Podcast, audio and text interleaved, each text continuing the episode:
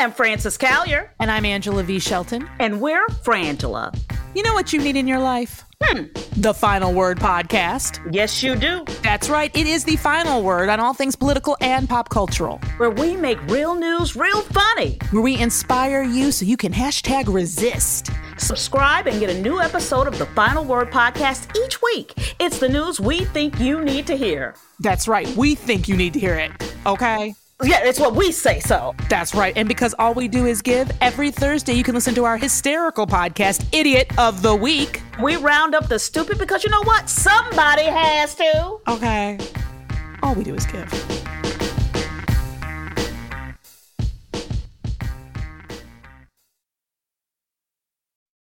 They Might Be Giants have been on the road for too long. Too long. And They Might Be Giants aren't even sorry. Not even sorry. And audiences like the shows too much. Too much. And now They Might Be Giants are playing their breakthrough album, Flood. All of it. And they still have time for other songs. They're fooling around. Who can stop They Might Be Giants and their liberal rock agenda? Who? No one. This ad was paid for with somebody else's money.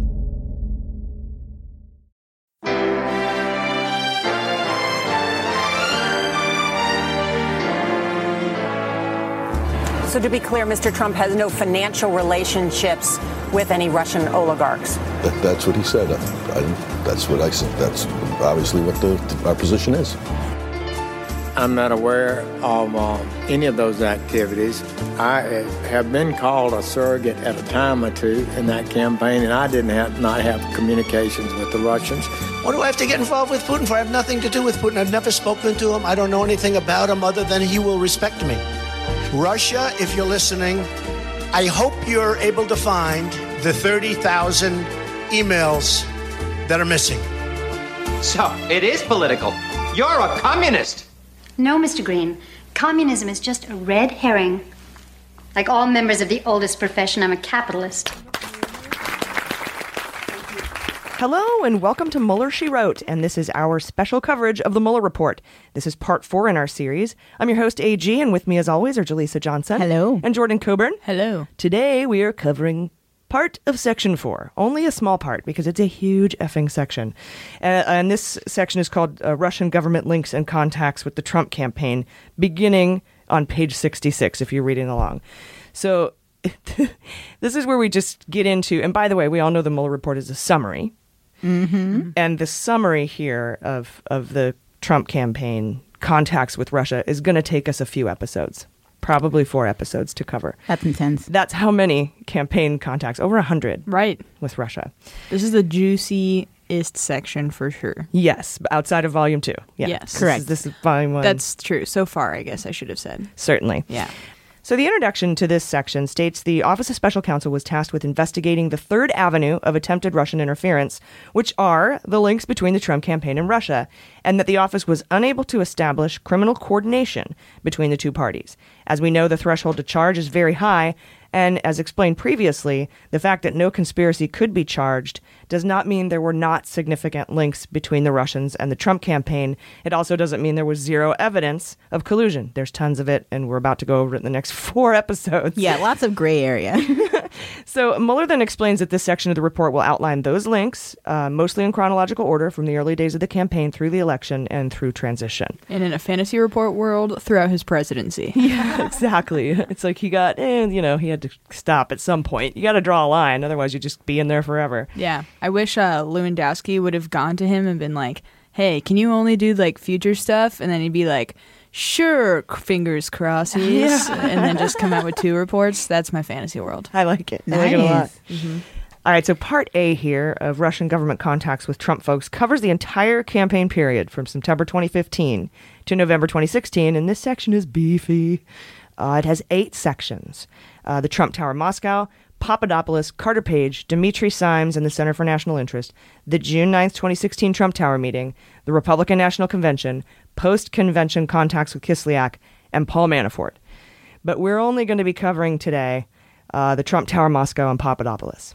And then uh, the next episode, we'll get to Carter Page and Dimitri Simes and so on and so forth. That's how giant this section is. Yeah, That's how very many meaty. Uh, and this entire section begins by saying Russians and Russian media began showing interest in Trump just months after he announced in June 2015, and that Mueller investigated the Trump Tower Moscow deal to see if there was any coordination related to the election. Um, he then let us know that as the campaign progressed, Russian outreach progressed, and that the office also looked into two of Trump's policy advisors and their connections to finding dirt on Hillary Clinton in the form of emails. Uh, a DC based think tank with Russia connections, the Trump Tower meeting, the National Convention, post convention contacts between Trump aides and Kislyak, and then, of course, contacts through Manafort. There's a footnote here that gives an example of Russian outreach at the bottom of page 66 and how in August of 2015, a Russian journalist reached out to Hope Hicks um, and for an interview with Trump and uh, that a day earlier, the publication registered the domains Trump2016.ru and DonaldTrump2016.ru. I am, are you? I wonder if I got those from GoDaddy. Oh, yeah, I bet. Time to renew. GoDaddy dictator. Get the world domination ball rolling today at just ten ninety nine a month. Definitely. GoDictator.com. It's our next. It's our next ad. Oh, nice. Somebody make a note there. Please. Oh, you got it. We're gonna do it. It's gonna go down. Uh, so yeah, and Hope Hicks, you guys, as you know, I don't know if you knew this today. Uh, today, just to, what are we on June twelfth? Um, she agreed to testify to the House uh, Judiciary Committee, I believe, behind closed doors, and they will publish the transcripts to that. Although I imagine anything she's asked about at her time in the White House or during the transition, she'll probably invoke executive privilege. Yeah. Yeah. And she's like massively pissing Trump off by cooperating with that. But sure he's not behind it? I mean, I wouldn't mm. imagine he is, but I, I kind of wonder. No, I don't think he's behind it, but I'm sure she's just trying to do what she can. But I think she'll just keep saying executive privilege, and he'll be happy with that. Yeah, because that defends him. Yeah. And that, by the way, she has no grounds on which to claim executive privilege. But Right. white privilege. But I thought that she was not claiming that, and she would like by responding to that request for documents and for testimony. That's her sort of defying his plan to claim executive privilege. I just mean when she sits down in front of the closed door Ah. Congress and they Yes, ask yes, yes, her yes, about yes. shit. Oh, you think she's she'll just gonna wind up That's saying that? executive privilege. Let's do Oh, a I drinking wondered. game. Yeah, every Yeah, time she guess- says that, let's just take a well, shot. we'll never know because it's behind closed doors, right? Well, we get the transcripts though. They're going to release True. the transcripts. What a fun drinking game to read. Reading, drinking games. I'm a slow reader. All right, let's move on to page 67 and we'll get into section one under the campaign, part A. And this is about the Trump Tower Moscow project. We know all about this. Uh, there's a basic introduction saying that from 2013 to 2016, Trump is a douche. No, Trump was trying to build Trump Tower Moscow.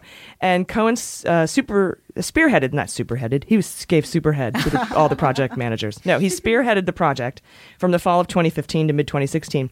The footnote reminds us that Cohen was charged for lying um, about the Trump Tower Moscow timeline. We know that. The next section talks about the elements of Trump Tower Moscow, including subsection A, underpants A, which is about the Crocus Group, and subsection B, which is about IC Expert and uh, Rtskhiladze. We've heard of him. We've talked about him quite a bit in early episodes of the Mueller She Wrote main podcast. And then subsection C, Trump's letter of intent. And then subsection D, the travel propositions and Russian contacts. Woo! Mm-hmm.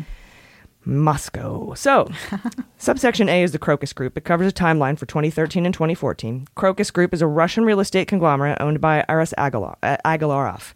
Agalarov, and he, he his son is Emin Agalarov. Remember I think the, the pop Christina. star? Yeah, yeah, Christina Agalarov. um, and they started dis- I don't know why that's the noise for That's her. pretty but it- good. Uh, they started discussing Trump Tower Moscow project shortly after the 2013 Miss Universe pageant, very feminist organization, and that's according to Don Jr.'s testimony to the Senate Judiciary in September 2017. That's per the footnote. Trump Jr. was the negotiator for the Trump org, and Emin Agalarov, the singer and son of Aras Agalarov. Uh, uh, who else was there? Ike Kaveladze. We've heard of him too.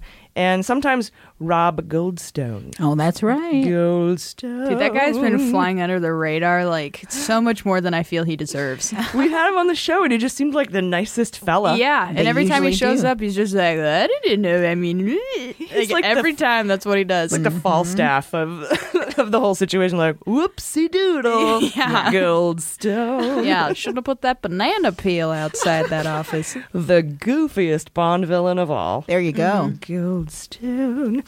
Anyway, he represented the Crocus Group. And I would note here that this seems uh, like a lot of the same folks that tried to organize the Trump Tower meeting in June of 2016. Mm-hmm. And it makes me wonder if Junior felt pressured to set up that meeting because of, of a potential tower deal. Like, take this meeting. You know, don't you want Trump Tower Moscow to be built? Yes.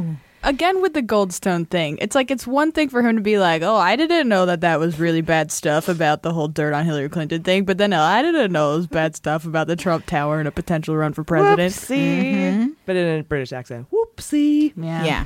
Uh, anyway, uh, this is the epitome of compromised, in my personal opinion.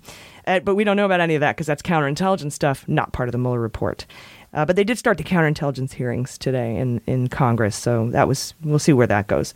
But in December 2013, Kaveladze and Jr. signed a preliminary terms, and later that month, Trump Org accepted a 3.5% commission on all sales with no licensing fees or incentives, and they spent January and February of 2014 developing a letter of intent. Uh, two months to write a letter of intent.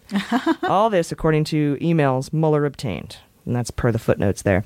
Second paragraph on page 67 covers most of 2014 and goes uh, onto the development plans, including that it was going to be an 800 unit building constructed on an Agalarov owned site called Crocus City. Take me down to Crocus City where the Nice. grass is green and the Yeah, Crocus City. It sounds like a, it needs to be guarded with a moat of like uh, crocodiles or something that like Oh, later yeah. get turned into jackets for money laundering purposes. Mhm. Yeah, I think a lot of croaking, like, like dead people. It's just Oh, like- morbid. Yeah, croaks ah, yeah. city. I don't like it. crocuses are flowers, I think. Oh, okay. Well, good but for it's a weird name for a flower. It, It just is. sounds like crocus. yeah, some sounds like names are just metal. like yeah, yeah. mhm. I often Um, think chlamydia is too pretty for an STD name. Right. Or sublime shouldn't mean happy. It sounds terrible. Exactly. anyway, and you know, it just does.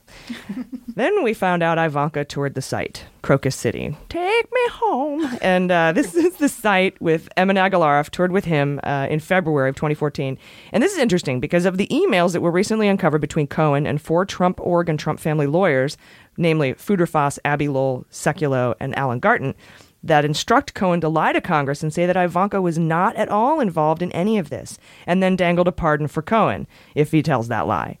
But here we have Ivanka touring the first Trump Tower Moscow site in, you know, Crocus City. Hey, so to think she had nothing to do with future negotiations, especially in the hotel she was going to have her own spa inside of, is I'm glad you mentioned that. Yeah, she literally was going to have a spa and a jewelry store in there, right? Yeah, yeah, uh-huh. yeah. Fine jewelry on both sides. We've made jokes about that. Yeah, yeah. City. so by November 2014, Crocus City, hey, uh, t- talks uh, talks broke down, and the Trumps did the old spaceman goodbye. that's something. That's how Jordan leaves conversations. She Yeah, puts on a jetpack and goes. It's amazing. Floats away. My ideal, my ideal exiting. Yeah, because we do. We because it's an Irish goodbye when you just ghost a party and don't say bye to everybody. Yeah. But Jordan does the old spaceman. Yeah, goodbye. yeah, yeah. That way you don't have to walk. Right. I like to moonwalk out of things. And a sign is left behind that says Jordan has left the conversation. That's great. Again, the footnotes here show that Mueller got all this from emails. So these are emails. This isn't just somebody said something sometime and maybe he heard it.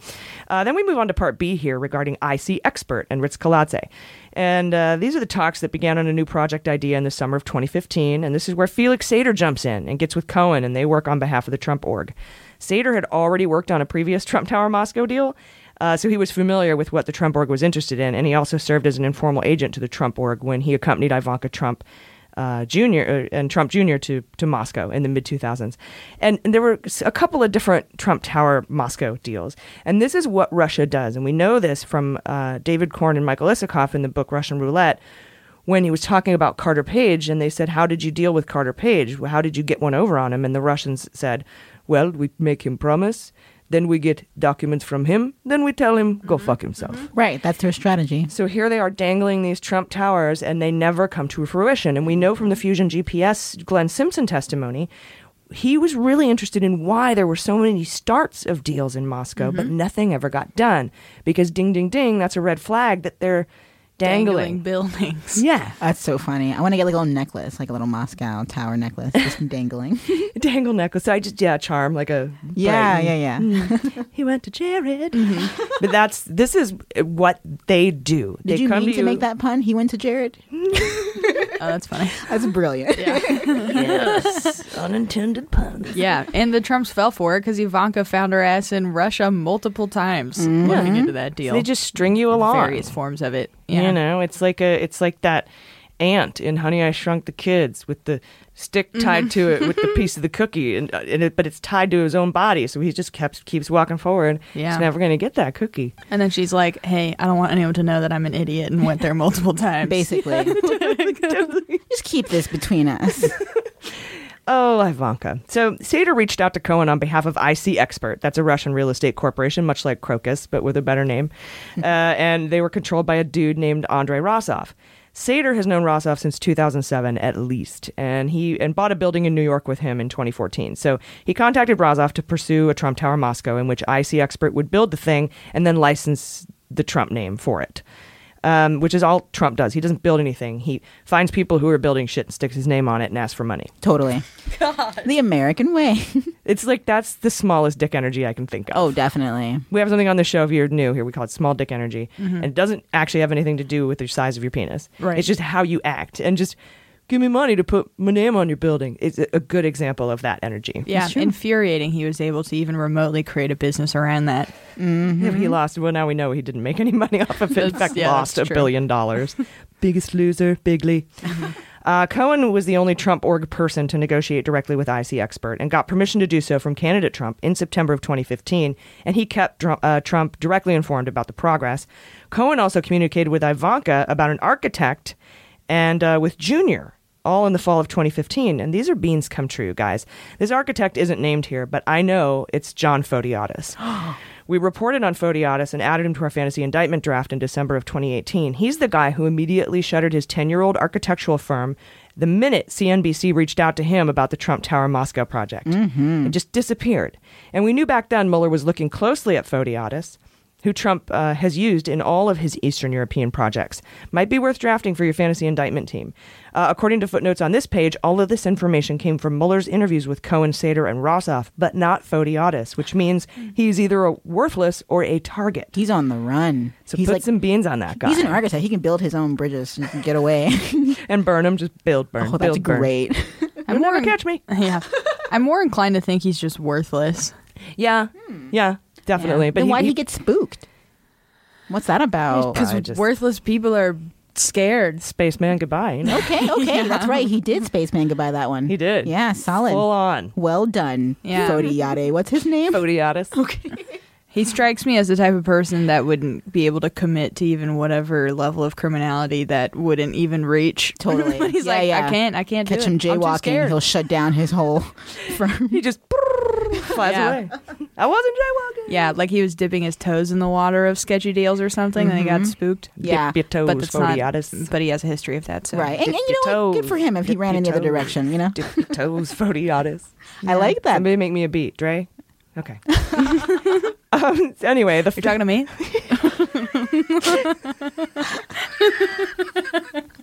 That's great. I've never laughed that hard. uh, that fall, Cohen reached out to Rtskhiladze. This is the guy from the first Trump Tower Moscow deal with Crocus, Crocus City. And uh, Rtskhiladze forwarded that to an associate saying, if we could organize a meeting in New York City at the highest level of the Russian government and Mr. Trump, this project would definitely receive worldwide attention. Mm-hmm. I'm sure that's exactly how he talked. Cohen and Rtskhiladze came back and forth. They e- emailed back and forth a lot, trying to get the project off the ground. But Cohen eventually decided, "Fuck you, Crocus Group, going with IC Expert instead, because it's got expert in the name. They're fucking experts." Of course, of course. Uh, all this is according to the emails Mueller got, uh, per, per the footnotes here on this page. I'm Greg Olear. Four years ago, I stopped writing novels to report on the crimes of Donald Trump and his associates. In 2018, I wrote a best selling book about it, Dirty Rubles. In 2019, I launched Prevail, a bi weekly column about Trump and Putin, spies and mobsters, and so many traitors. Trump may be gone, but the damage he wrought will take years to fully understand. Join me and a revolving crew of contributors and guests as we try to make sense of it all. This is Prevail. Then on to Section C about the letter of intent and contacts uh, with the Russians between October 2015 and January 2016. So between October and November 2015, Trump and IC experts signed a letter of intent. This is the one we got where everyone was like, "Oh, pearls clutch them," uh, because they, you know we found out he was trying to build a tower the whole time. His campaign was, "I got nothing to do with the Russians, Noma," and you know Manafort's like, "That's that." That's what this, our position is. No contacts, no business deals, and here he is, a signed letter of intent um, in November 2015 with Trump and IC experts. Uh, and we reported on that when the news outlet obtained the copy of the letter. Said both parties intended to facilitate further discussions to enter into a mutually acceptable agreement for Trump Tower Moscow. Um, IT expert then goes into the terms, which are boring, but basically would earn substantial sums of money uh, for Trump without Trump having to assume any significant liabilities or fin- financial commitments. $100 million, $180 million or something like that. A lot of effing money. Oh, yeah. Now, are you compromised? I'm sure we'll find out in the counterintelligence information as, as that comes to light, if it does. On November, tw- uh, November 3rd, 2015, after the letter of intent was signed, uh, Sater emailed Cohen to tell him how the project could help Trump get elected. And we've all heard this email. If you've listened to the podcast, I don't know, maybe uh, if you're not into this, you probably haven't heard this email, but we sure have. Buddy, our boy can become president of the USA and we can engineer it. What an opening line. Like seriously. Buddy, our boy. Yeah, I'm surprised the GOP isn't accusing Sater of being a planted mole whose like sole job was to get Trump's campaign to be investigated with that email. Dude, totally. Uh, I will get all Putin's team to buy in on this. I will manage this process. Michael Putin gets on stage with Donald for a ribbon cutting for Trump Tower Moscow, and Donald owns the Republican nomination and possibly beats Hillary, and our boy is in. We will manage this process better than anyone. You and I will get Donald and Vladimir on stage together very shortly. This is a game changer. Sater then followed up the same day with this email. Donald doesn't stare down. He negotiates and understands the economic issues, and Putin only wants to deal with a pragmatic leader. And successful businessman is a good candidate for someone who knows how to negotiate. Uh, business, politics, whatever, it's all time for someone who knows how to deal. I think I can get Putin to say that at a Trump Tower Moscow press conference. If he says it, we own this election. America's not difficult adversary. It's really poorly worded, sorry. Yes. Agreeing that Donald is good guy to negotiate. Uh, we can own this election. Michael, my next steps are very sensitive with Putin's very, very close people. We can pull this off. Michael, let's go. Two boys from Brooklyn getting a USA president elected. Oh my god. This is really, really good. The footnotes on this page, the footnotes on this page indicate that's all information on, on page 71. It came from Cohen, Sater, and Rozov emails, as well as the letter of intent. So those are all emails. And according to Cohen, moving on to page 72, he did not realize the political import of Trump Tower Moscow, nor did he recall speaking to anyone from the Trump campaign about it. But he did say he recalled Trump saying the campaign would be a great infomercial for Trump brand properties. Oh, of course. I mean, I was thinking about that for a while, how he had Trump TV in the works. I don't think he really wanted to win. Maybe he was open to it, but mostly they seem to have backup plans there, Yeah. like to use the campaign as a propeller for something back in the media, you know? Absolutely. Yeah, to make a whole new channel for Mhm. just fuckfaces. And he happened to win. Putin probably really wanted him to win, but Trump was like, I'll just ride this wave, you know? Just I don't think you expected to win. You're he right. saw his face that night, right? Yeah, Yeah. I just made I wish they could all see it. Uh, then the next subsection, Underpants, goes on to talk about post LOI contacts with Russia opening by saying Sater told Cohen he felt they would need to go he would they would need the go ahead from a high ranking Russian official or high ranking Russian officials, and if they could get Putin, they'd be golden. Well, yeah, because there's not really a higher ranking Russian official. Uh, Sater then reached out through another Russian business contact. Then, a month after the letter of intent, Klokov's wife, Lana Urchova, or Urkova, I think it's Urchova, emailed Ivanka to offer Klokov assistance. So, Urchova, Ivanka, Klokov assistance to the Trump campaign. Ivanka then forwarded that email to Cohen. And these Ivanka communications are important because of the Trump lawyers, again, urging Michael Cohen and later emails to say Ivanka had nothing to do with any of this. She's totally innocent. Sweet, sweet girl. right. She just forwarded them because, you know. It was an accident. Yeah, totally. Her finger slip, you know? you know, reply all. I hate when I do that. uh, so Cohen uh, Googled Klokov and found, he thought he found him, but what he actually found was a former Olympic weightlifter. Oh, that's so funny. but he thought it was him, but it wasn't him. But I guess maybe because Trump hangs out with wrestlers, he was like, it could be this guy. Yeah, he gave a sumo wrestler a trophy oh, yeah, recently. yeah, freaking Yeah, like saw that. Emin is a pop star, dude. Everything's fucked. Yeah, every, reality isn't real. Uh, but eventually, Cohen got a hold of the actual Klokov, who urged him to travel to Russia and meet with an intermediary in hopes those conversations would lead to another meeting with Putin. They argued a bit about uh, whether it would be an official vis- uh, visit or an unofficial visit, and then the conversations ended without follow through. So they ghosted. By late December 2015, again, that's another example of a Russian just Just Mm-hmm. dipping out. Trying to hook and then leaving him Mm-hmm. go fuck yourself. The. Russian spaceman goodbye. Yes, They're astronauts which is a too. go, go fuck yourself. Yeah. yeah, I mean, like Sater's email saying we can do this. Come on, two Brooklyn boys getting a U.S. president elected. That's exactly what they want. They want to let the dangling lights that fire under them. Yeah, thinking that's- they can use that to get him elected when really they're going to use him to and get jobs in the administration. policy. and- yeah. absolutely, 100%. So uh, by late December 2015, Cohen was frustrated that Sater hadn't really set up any useful meetings, so he ventured out on his own, emailing the Russian press secretary Peskov that he got from the website, and uh, Putin's chief of staff Ivanov. But he entered the email address incorrectly. of course. So he emailed the press secretary again in January, saying, "Hey, bro, our talks on Trump Tower have stalled. Hook a brother up." And he emailed again two days later, asking to speak with Putin's chief of staff Ivanov. Cohen uh, told Congress he didn't remember getting responses, but the lie detector said that was a lie. and Cohen admitted he lied uh, to the office and continued communicating with them and working on the deal through June 2016. Um, there was a little more back and forth with Ivanov's personal assistant, Cohen and Sater, inviting Cohen to travel to meet with him, but Cohen never went. Mm-hmm. His phone went, though, probably. His phone went. His phone goes everywhere without him. Yeah. Uh, then we uh, get to the top of page 76, subse- subsection D, entitled Discussions About Russia Travel by Michael Cohen or candidate Trump.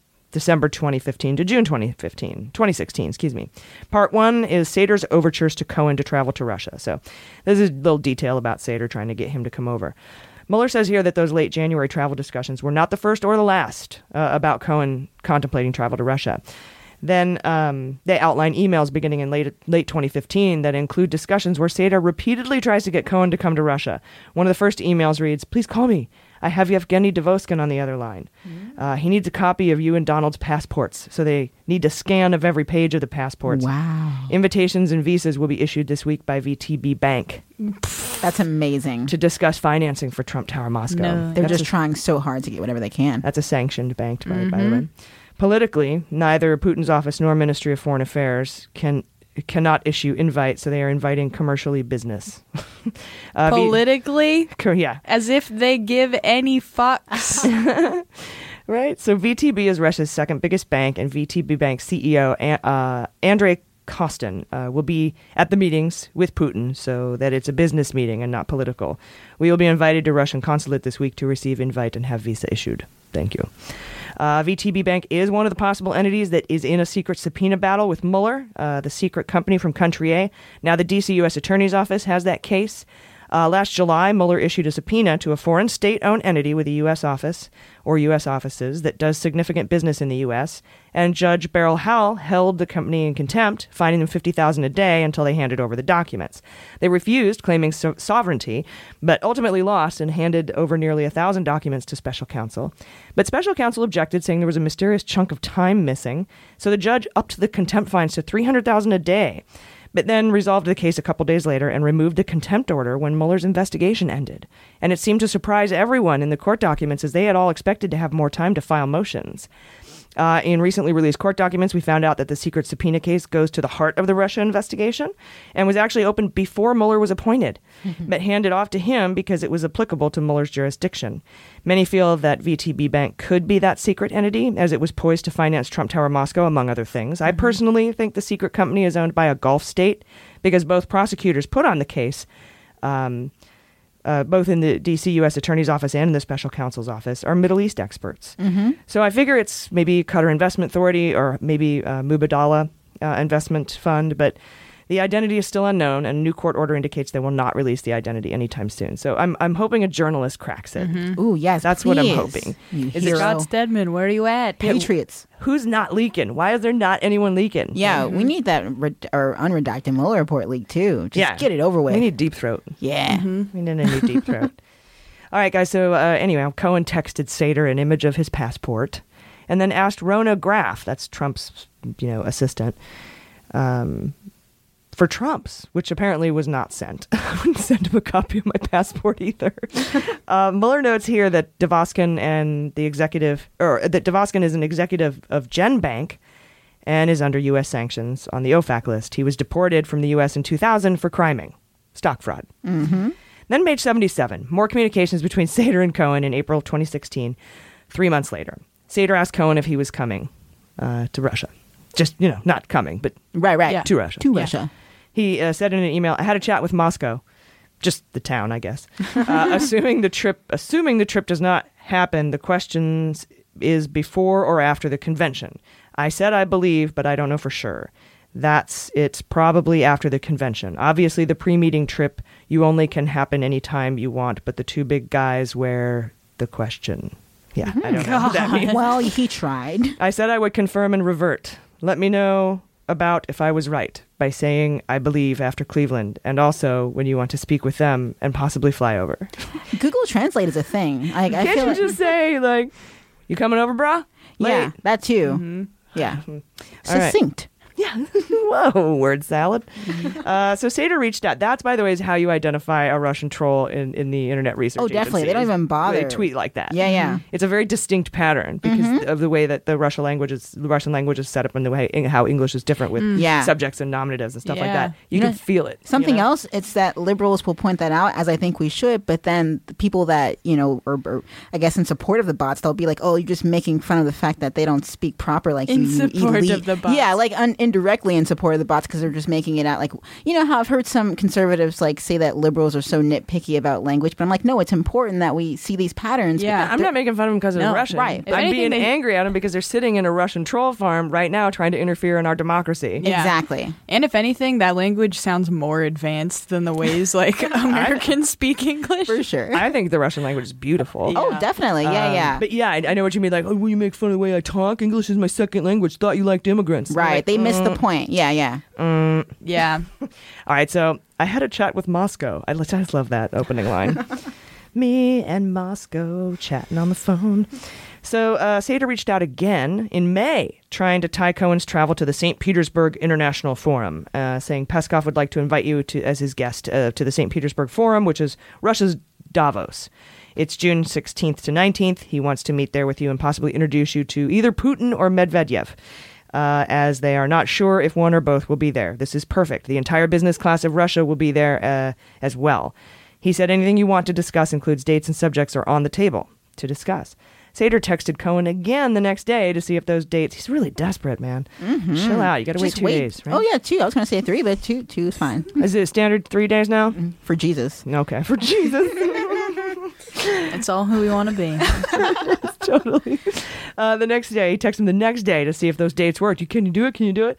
And Cohen just replied, "Works for me." And Sater kept on sending him stuff about the trip, promising Putin would be there or Medvedev. But Cohen felt like if he, he was Cohen really felt like he was just blowing smoke up his ass, and he wasn't at all connected to Putin or anyone else important for that matter. So on June 14th, Cohen met Sater in the lobby of Trump Tower and told him he would not be traveling to Russia. Mm. So I think you're full of shit, bro. Yeah, sassy. I feel like you. I feel like you're dangling. You know, Mhm. I feel bamboozled. Russian s- s- juice Yeah. at me, and I'm just not falling for Yeah, it. yeah. Seriously, if It Ivanka turns, it turns out he could be Cohen is the Cohen. smartest guy. Yeah. what other words are like when people lie, like hobknocker? Like, was there some like weird English words? Is that like an, Oh, I a like different? it. Yeah, yeah. Like I've heard that one on Shakespearean iCarly. I insults don't or think it's as something? vulgar as it sounds. Yeah. My favorite is Maddow's. They're telling porky pies. there you go. See cute things like that. Yeah, porky yeah. pies. so we get to subsection two on page 78 about Trump's opportunities. Trump's opportunities now to travel to Russia. Mueller determined that there was evidence of the possibility of Trump traveling to Russia during the Trump Tower Moscow negotiations in two contexts. First, Cohen said he talked to Trump about traveling to Russia twice, once in late 2015, once in spring 2016. Trump said he was willing to travel if it would actually help the project significantly. And Cohen asked Lewandowski to help coordinate, but he said he'd get back to him when he had solid dates. So he's like, Lewandowski's like, get back to me when you have a date figured out. Cohen indicated, uh, though, that he knew Trump would not be able to travel before the convention because of how busy his campaign schedule was. Mm-hmm.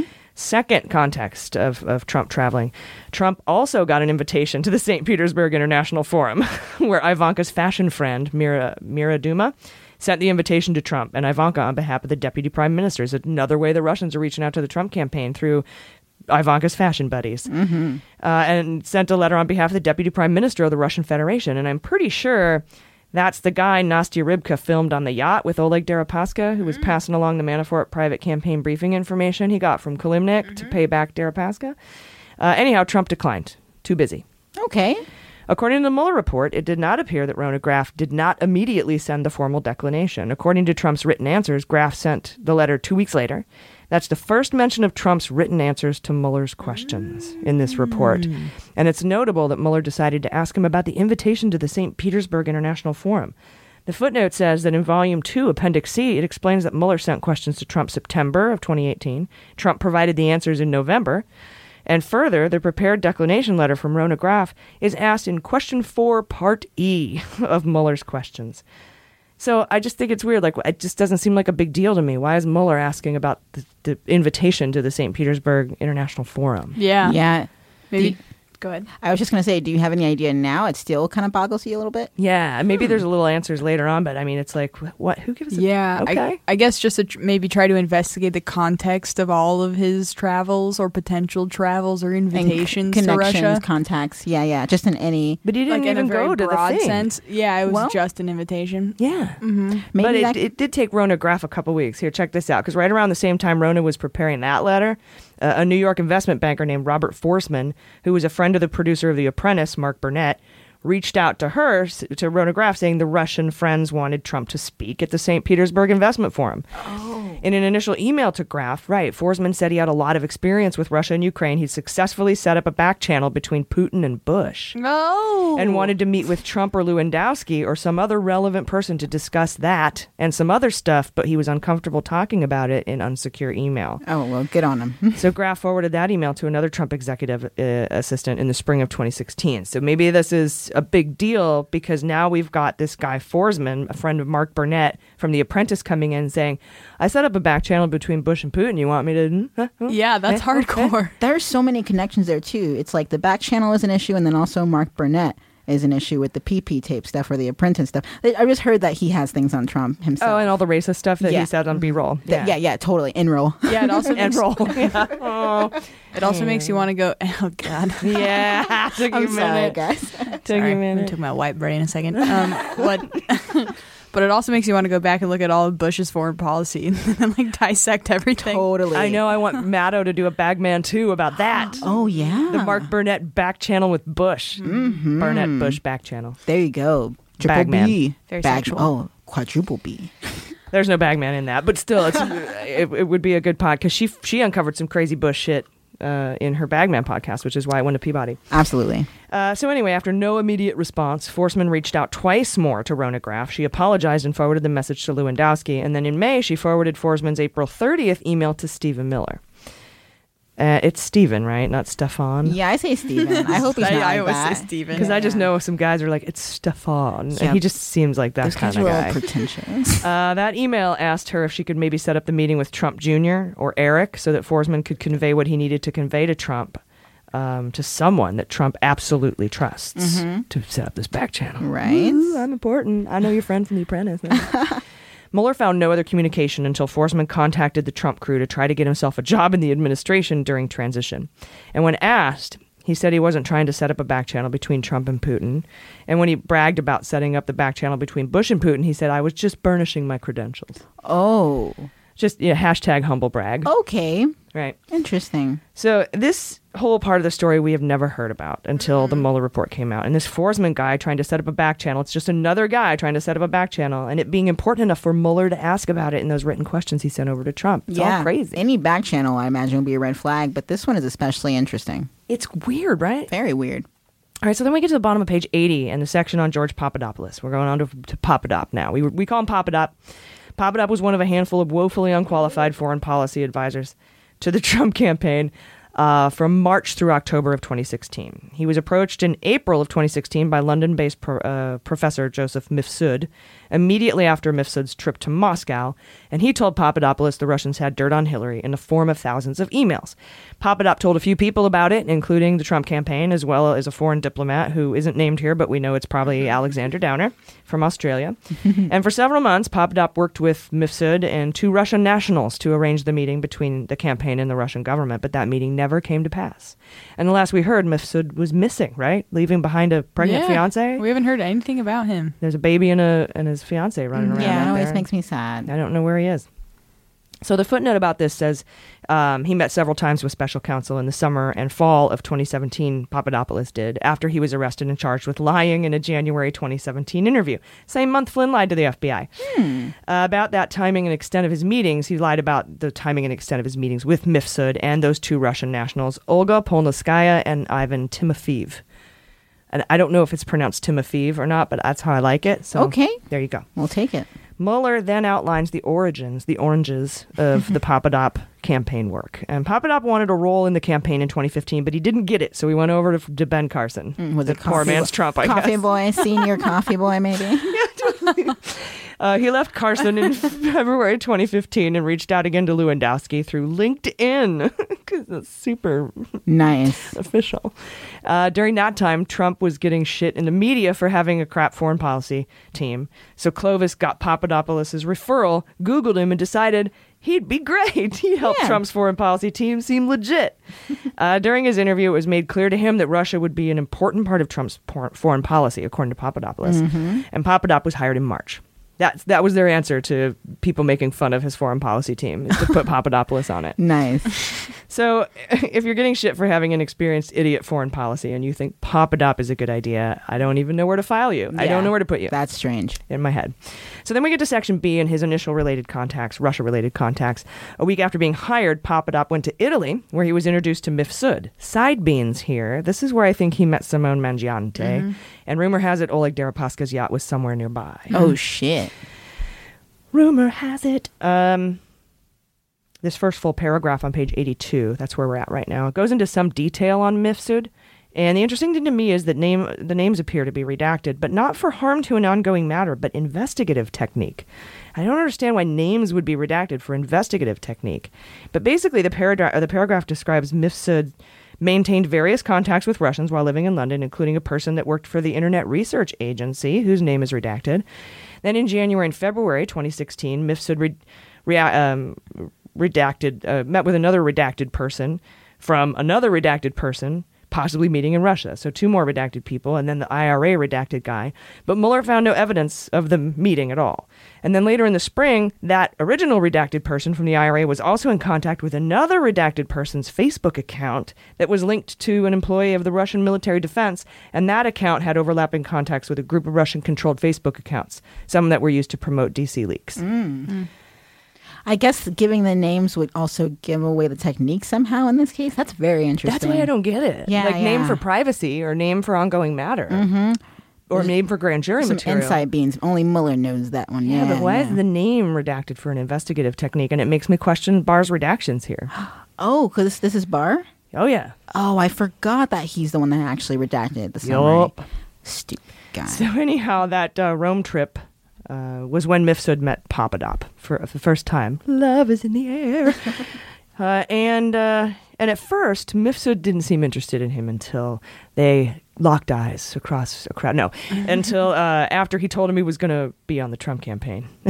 and then Mifsud was like, "Oh, hey, that's the man," and he told him he could introduce him to some important Russians, which made Papadop think it, that would increase his importance as a foreign policy advisor. Oh God, grossly misunderstands the role. Totally. Interestingly, footnote 415 is redacted here for investigative technique and harm to an ongoing matter. And that's the redacted name of the guy who worked at the Internet Research Agency. Oh. So the guy who worked at the Internet Research Agency is being investigated currently for an open and ongoing matter. That's hmm. interesting. It might have been one of those Russians that we were talking about that's going to be subsequently mm-hmm. indicted for maybe. But it was the GRU. It wasn't the IRA that was hacking No. the D trip or the DNC. So I'm not quite sure. I haven't put it together yet, but I'll think about it. Yeah, but yeah. I just think that that's a weird investigative technique slash harm to an ongoing matter. Mhm. Yeah. it has to do with Mifsud. Uh, Stone is mentioned in the Russian indictment, so that could be the ongoing matter here. That would make sense, you know, considering Stone has his trial coming up. Yeah, because maybe this uh, IRA dude is one of the indictees in, and because Stone is mentioned in it and they're involved, it's harm to an ongoing matter. Yeah, yeah, I can see that. Uh, on March 17th, Happy St. Patrick's Day, Papadopoulos returned to London from Rome, and four days later, Trump named him a member of his foreign policy and national security advisory team, chaired by Jeff Sessions, calling him an oil and energy expert and an excellent guy. Oh, wow, two lies. And uh, on March 24th, that's a week later, Papadop met with Mifsud and Olga Polonskaya, who he thought was Putin's niece, but wasn't. Remember that mix up? Mhm. And she said she could introduce him to the Russian ambassador to London, but that never happened. Dangle.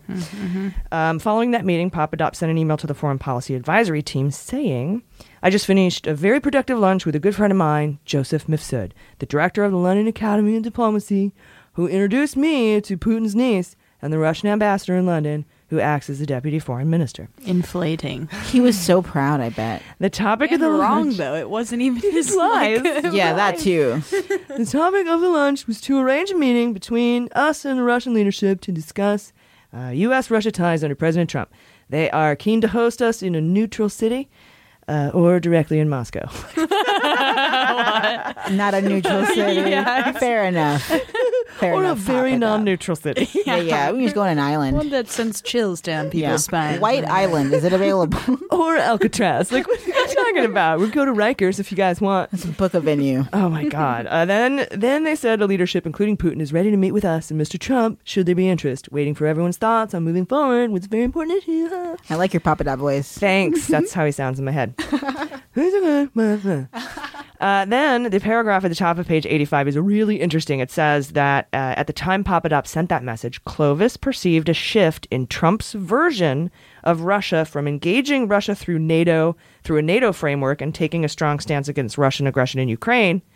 That's that's the initial uh, view, right? NATO framework, and they sh- shifted that over to redacted due to grand jury material To everything that exists now. Basically. to you know conspiring to win the campaign.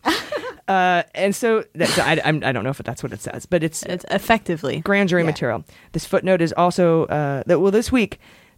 And it's interesting because this week the House Judiciary voted to authorize the committee to go to court to petition for the release of grand jury material to the House. So if it subpoenas it, it doesn't have to take it to a full House vote or go through the DOJ. It can go directly to court. Nice. And demand these documents. Do not pass go. Do not. And I hope this is part of something we're able to learn about it. It's not. I hope it's not classified forever. But whatever the shift was, Clovis's reply to Papadop did not reflect that shift. That's why they bring up the shift. Yes. Uh, Because his his uh, you know Clovis's reply was more along the NATO framework and the Mm. Ukraine aggression framework. Uh, his his his reply is this: This is most informative. Let me work through the campaign. No, the commitments until we see how this plays out. My thought, uh, no, no commitments until we see how this plays out. My thought is that probably should not go forward with any meetings with the Russians until we have had occasion to sit with our NATO allies, especially France, Germany, and Great Britain. We need to reassure our allies that we're not going to advance anything with Russia until we have everyone on the same page. More thoughts later today. Great work. Wow, he sounds like he thinks. Yeah, it sounds reasonable. What an enough. idiot. Either that or it's Yeah, a yeah. cover up email going on the NATO Oh, framework when we know we've shifted to this redacted new framework of the way they think about Russia. Yeah. That's true with that back channel. Mm, yeah, no, I, I like that detective work there. That sounds like something a, a psycho would do. Yeah, yeah. Totally. Uh, so Clovis was still talking uh, like they were going to engage Russia through the NATO framework, uh, though by then the focus on Russia had shifted to something we don't know about. Like I said, it's redacted because of grand jury material. I hope we get to find that out before I die. Otherwise, preserve my head. Uh, then we get to Part C and the March 31st foreign policy meeting. We all know this one. Um, that's the famous meeting uh, that Trump tweeted a photo of, the one with Trump at one end of the table, Sessions at the other end. We reported on uh, where Sessions seemed totally cool with Russia contacts, and this is where Mueller outlines everything he knows about it. And we know from public reporting what happened in the meeting. They all introduced themselves, and when it was Papadop's turn, he said he could arrange a meeting with Putin and Trump. And according to Papadop, and J.D. Gordon, Trump seemed interested, but only Papadop recalls Sessions being cool with it. J.D. Gordon and two others thought Sessions was not so jazzed. Oh, so is Papa Up just bad at reading body language or something? And Yeah. JD Gordon, whoever that guy is. Maybe he just has a weird face and you can't you Right, can't read right. it. Fair Unreadable. enough. What is what's JD Gordon's deal? He's just on that council yeah. Okay, yeah. cool. campaign. What if Because we haven't really heard his name past that. That's a good point. He's in Russian roulette a lot, and um, It's been a minute. past like this point in time though, like in the timeline. oh right? yeah, Like, no, he yeah. he he's spaceman. Pittered divide out. yeah, yeah. I feel like Sessions would have resting racist face, and it'd be hard to read that. The He, whole yeah, time. totally does. Yeah, And, yeah. and everyone just knew Sessions was racist. Mhm. That's what that's what the the takeaway was. and then part D on page 86, Papadop learns Russia had dirt in the form of Clinton emails. Um, whatever was said at that March 31st meeting, Papadopoulos understood, you know, whether he, people, you know, whether Sessions was cool with it or not, or who was not jazzed or who wasn't jazzed. Papadopoulos understood they wanted him to continue to work to arrange this meeting. That was his Mhm. understanding. That was his takeaway. Right. So he did that when he returned to London. And page 87 talks about all the back and forth emails between Mifsud and Polonskaya trying to coordinate meetings. And eventually, Polonskaya says the Russian Federation would be interested in a meeting with Trump once he secured the nomination. And all this information came from Papadopoulos himself in his testimony and emails he provided to the Office of Damn, that's Counsel. the source. Straight from the horse's mouth. He's horse-like, like a pony. So Mifsud put Papadop, pa- uh, Mifsud put Papadopoulos in touch with Timofeev. Okay, this is the other. Uh, instead of you know Polonskaya and Timofeev are the two Russian contacts that he lied about being in touch with. So um, Mifsud put him in, tou in touch with Timofeev after Mifsud traveled to Moscow. And over the next several weeks in April, the two had multiple Skype conversations about setting up a meeting between the campaign and Russian officials. Papadop told Mueller he thought the conversation was being monitored by a third party because Timofeev was acting all, all official like and he heard weird noises on the line. no shit, fuckface, it's Russia. Right. I had a sneaky feeling yeah. on my call with Russians about cheaty crimes Yeah. that I was being watched. It's comments like that that he's saying he wants to take back now that he didn't get whatever deal he thought he was deserving of. Yeah, He's like, I shouldn't have told them. He's already done with his four hours in prison or whatever the fuck he did. Shut That's up. true. Shut up. So uh, Mifsud got back to Watch. Sorry, No. I'm just imagining him writing like a book, like memoirs from a prison man, something about his like From a like he's always talking about his his his stint. Yeah. Hey man, back when I was in the joint. Yeah, I can totally hear it. So uh, Mifsud got back to London April 25th, and then another stop in Rome, and then uh, and met Papadop for breakfast at the Andaz. So he went to Rome and came back to London April 25th, met Papadop, breakfast, Andaz. That's when Mifsud told him the Russians had Clinton emails.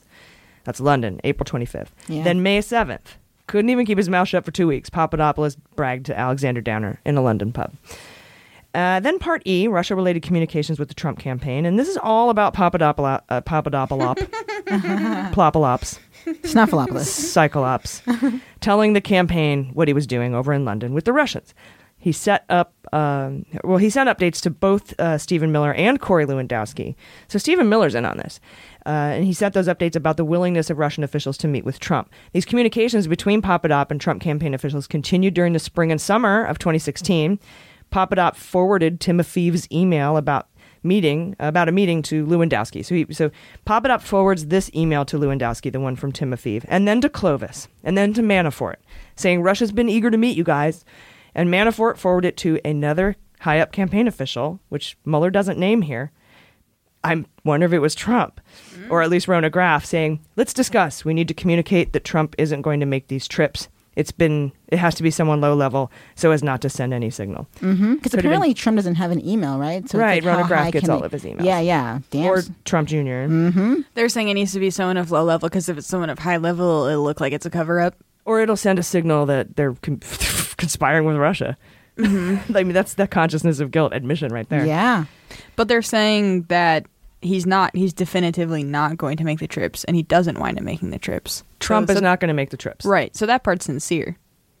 But the fact that Yeah. they want like a low level person to deliver it versus a higher up person, it's because it would look suspicious if a higher up person did, even though it's actually not, because he didn't wind up doing the trips. Unless he did Right, other Unless they were planning on it at the time. He never ended up going. That's true. But I think they yeah, were- because that's what you're you're exactly right. What Manafort's saying is we can't send Trump. That would look bad. We have to send a, a piece of shit. Yeah, Yeah. like it's too obvious. But I would think if Trump's doing shady things behind closed doors, he wouldn't want anything to look obvious. So he's like, yeah, don't, you know, send that to Totally, me yeah. we got all that other shit going on. Yeah, he doesn't take emails anyway, right? Right, right. He can't do that. Yeah, they've gotten themselves into a position where they can't even come out and tell the truth because it looks sketchy. Yeah, how confusing must it be like- to work for the Trump administration? Like, Yeah, I know it's crazy. But, but and Papadop even sent another email to Lewandowski on his last day, Papadop's last day as campaign, or no, on Lewandowski's last day as campaign manager, saying, "Hey, bro, I'll make the trip off the record."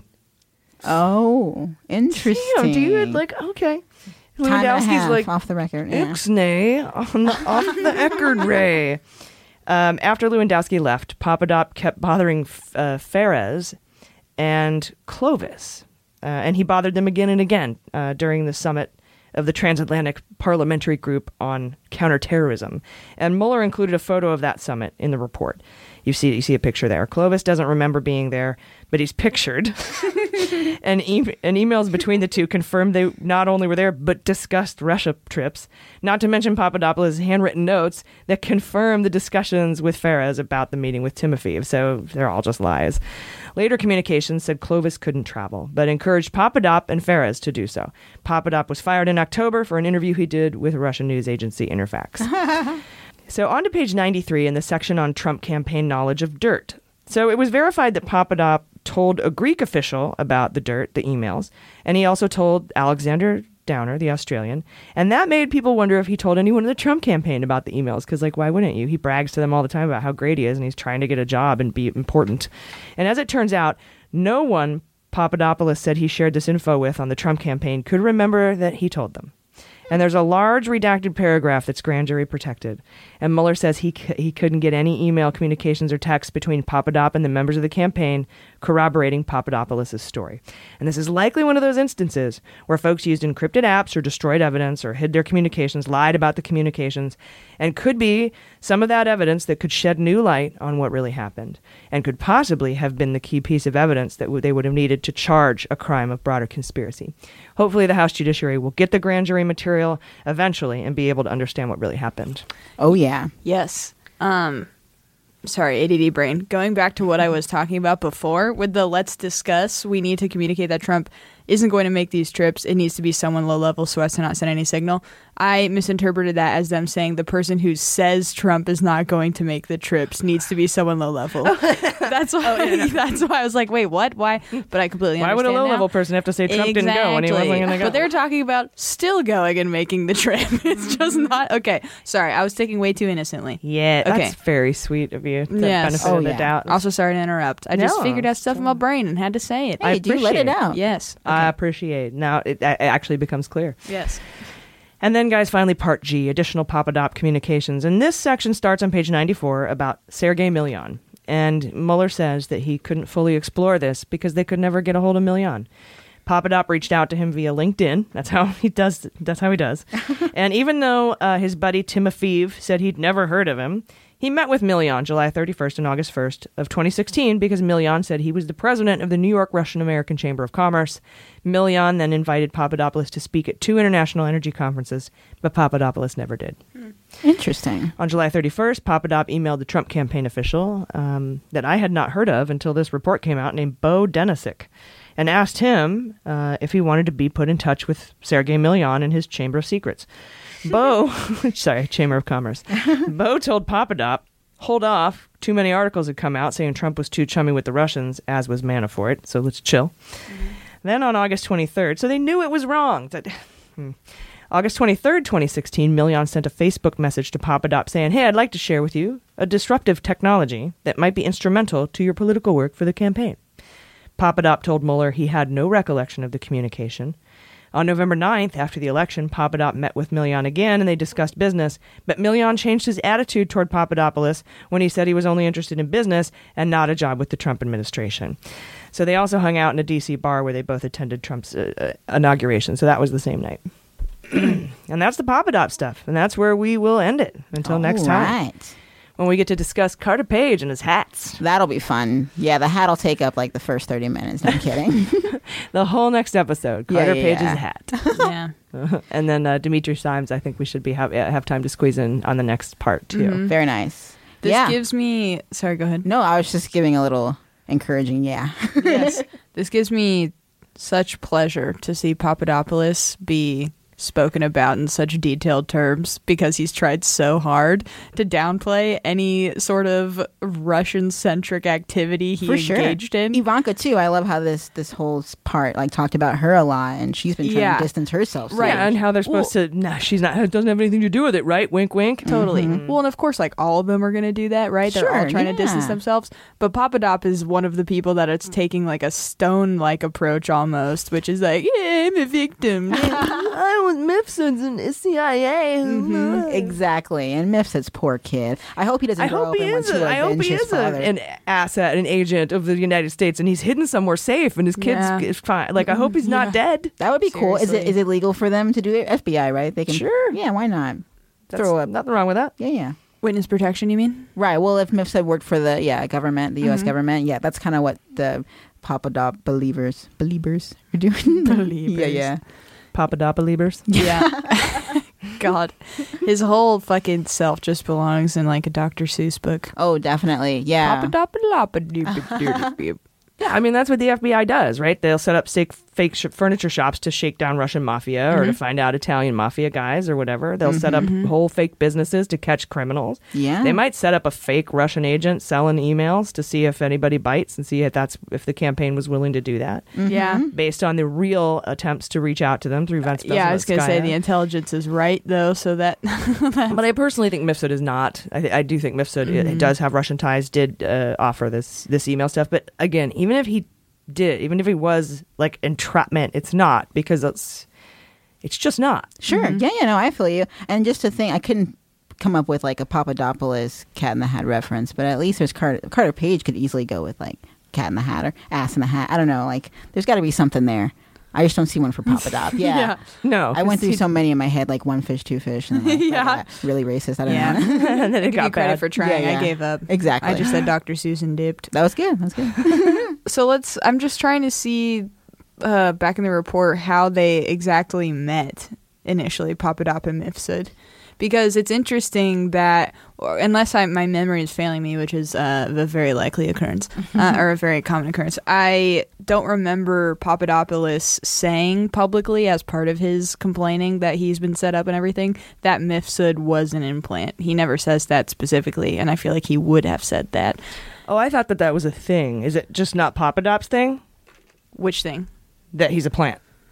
I, just, I yeah, I'm saying I don't remember ever seeing Papadop explicitly say that he thought Mifsud was a plant, but did he?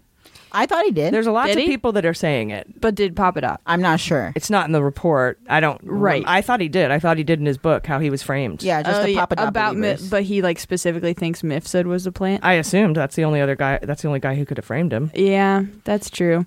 Or I guess also like Alexander Downer, but that's not that's not even relevant. Mm-hmm. I mean, it is relevant. That'd be a but cool not- not as SNL much sketch as though, like Debbie Downer, just Alexander Downer. Yeah, You I'm guys- probably just having a lapse in my memory right now. It's all good. He met Mifsud in Italy.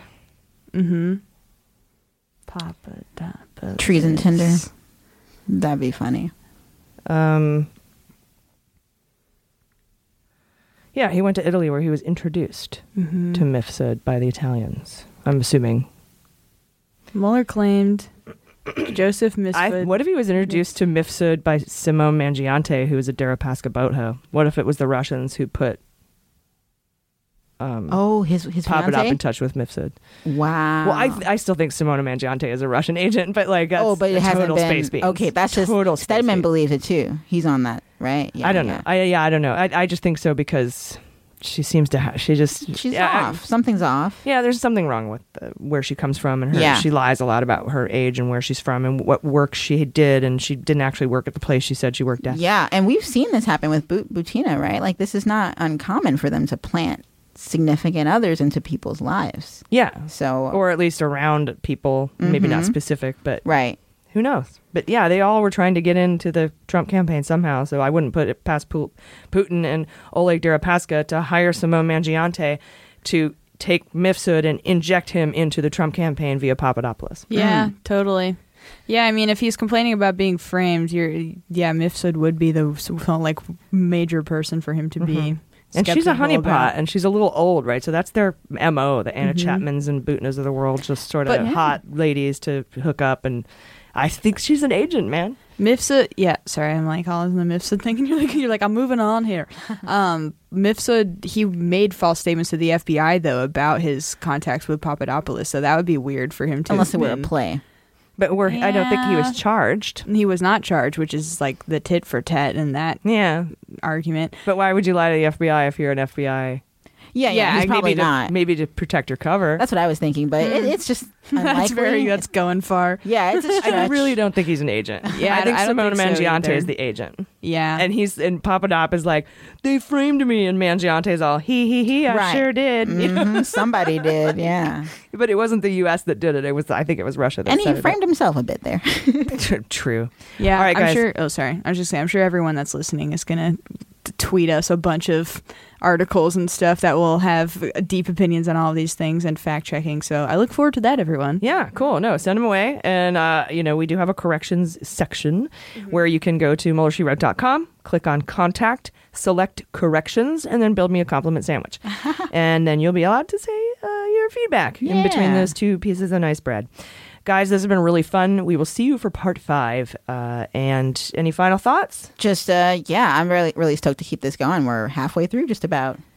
Uh, Just sort of, not, not quite. We're like, we still have probably six or seven episodes for volume one alone. I'm enjoying the ride. It's it's fun. There's just a lot, and I just want to make sure we touch on everything. That's And good. Sometimes providing context makes it take longer than just reading the actual Right. damn report your own self. But, Yeah, yeah. But this is way funner. Definitely. Um, fact checking myself, Papadopoulos 100% in his book did say that he thinks Mifsud was a explicitly Western intelligence asset uh, sent to entrap him. Okay. So there you go. So my- he did yeah. explicitly say that about Mifsud. And I think that would be more feasible that he's an asset. He's a foreign asset we use as an informant, as opposed to like I think Sater is also an asset.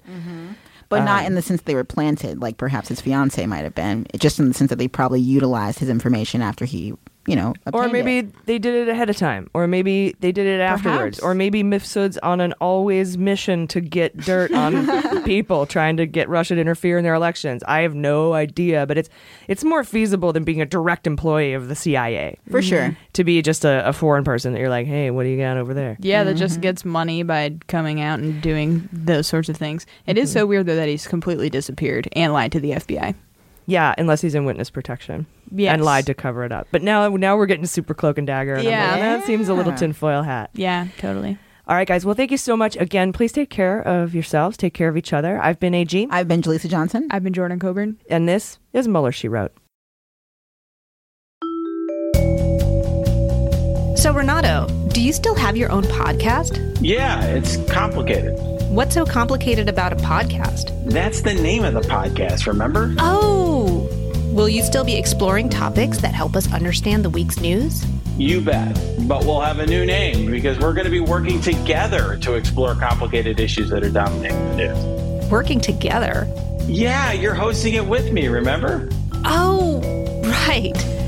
Wait, does that mean our podcast is going to have a steam mop segment? Let's not get carried away. But we'll discuss hot new legal topics, so check out our new episode coming soon to everywhere you get podcasts as well as YouTube.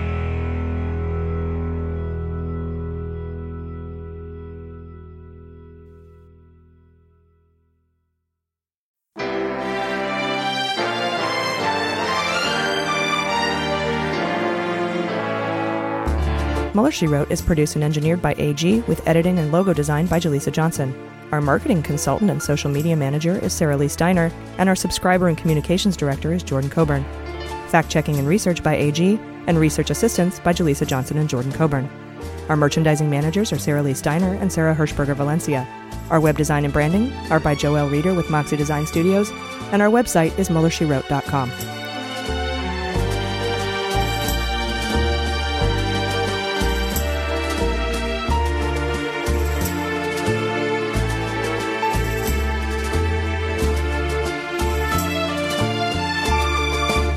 Hi, I'm Dan Dunn, host of What We're Drinking with Dan Dunn, the most wildly entertaining adult beverage themed podcast in the history of the medium. That's right, the boozy best of the best, baby. And we have the cool celebrity promos to prove it. Check this out. Hi, I'm Allison Janney, and you're here with me on What We're Drinking with Dan Dunn. And that's my sexy voice. Boom. Boom is right, Academy Award winner Allison Janney. As you can see, celebrities just love this show. How cool is that? Hey, this is Scottie Pippen, and you're listening to the Dan Dunn Show. And wait, hold on. The name of the show is what? All right, sure. Scottie Pippen momentarily forgot the show's name, but there's a first time for everything. Hey everyone, this is Scoot McNairy. I'm here with Dan Dunn on What Are You Drinking? What's or, it called again? Fine, twice. But famous people really do love this show. Hi, this is Will Forte, and you're, for some reason, listening to What We're Drinking with Dan Dunn. Now, what do you mean for some reason, Will Forte? What's going on? Hi, this is Kurt Russell. Listen, I escaped from New York, but I couldn't get the hell out of Dan Dunn's happy hour. Please send help. Send help? Oh, come on, Kurt Russell. Can somebody out there please help me? I'm Dita Von Teese, and you're listening to What We're Drinking with Dan Dunn. Let me try one more time. Come on. Is I'm that oh, right? sorry. What we're No, it's amazing. It- Is it's it amazing. though? It's just- Is it right? Ah, that's better. So be like Dita Von Teese, friends, and listen to What We're Drinking with Dan Dunn, available wherever you get your podcasts. MSW Media. Hi, this is Jon Cryer, and I am hosting a new seven part true crime podcast called Lawyers, Guns, and Money that'll challenge everything you think you know about U.S. covert operations and presidential misconduct. From Jack Bryan, the director of American PSYOP, comes the incredible true story of John Mattes, a newly sworn in Miami public defender in the 1980s who has found himself completely in over his head. I step off the plane, and there is a van with a couple guys with Uzis. And one of them in broken English said, Welcome to Bogota, John. Mattes's first felony defendant has been arrested for having a machine gun and tells Mattes a dangerous secret. He was shipping arms into Central America on behalf of the CIA. As a first time lawyer, I want to act like I know what I'm doing. But with the help of a Colombian drug smuggler, how much money the CIA raised by hitting up drug dealers? A lot of money, millions of dollars. An Alabama mercenary. They were prepared to die to the last man. I saw this in them. I saw the fire in their eyes. And they made me their war chief. And a newly elected senator, John Kerry. We are looking at allegations of drug running, gun smuggling, conspiracy to commit murder and murder itself. He'll fight to free his client. The judge said, Show me in a courtroom how we were at war. Expose an illegal war being run by the White House. I mean, I wanted him involved, but I didn't want to be on record as doing it. And somehow stay alive in the process. I just escaped a kidnapping by the CIA in Costa Rica. This is Lawyers, Guns, and Money.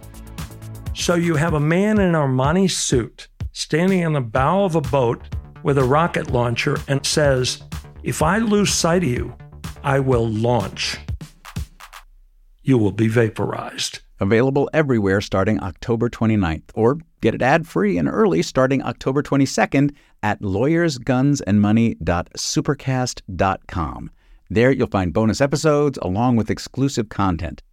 Subscribe now.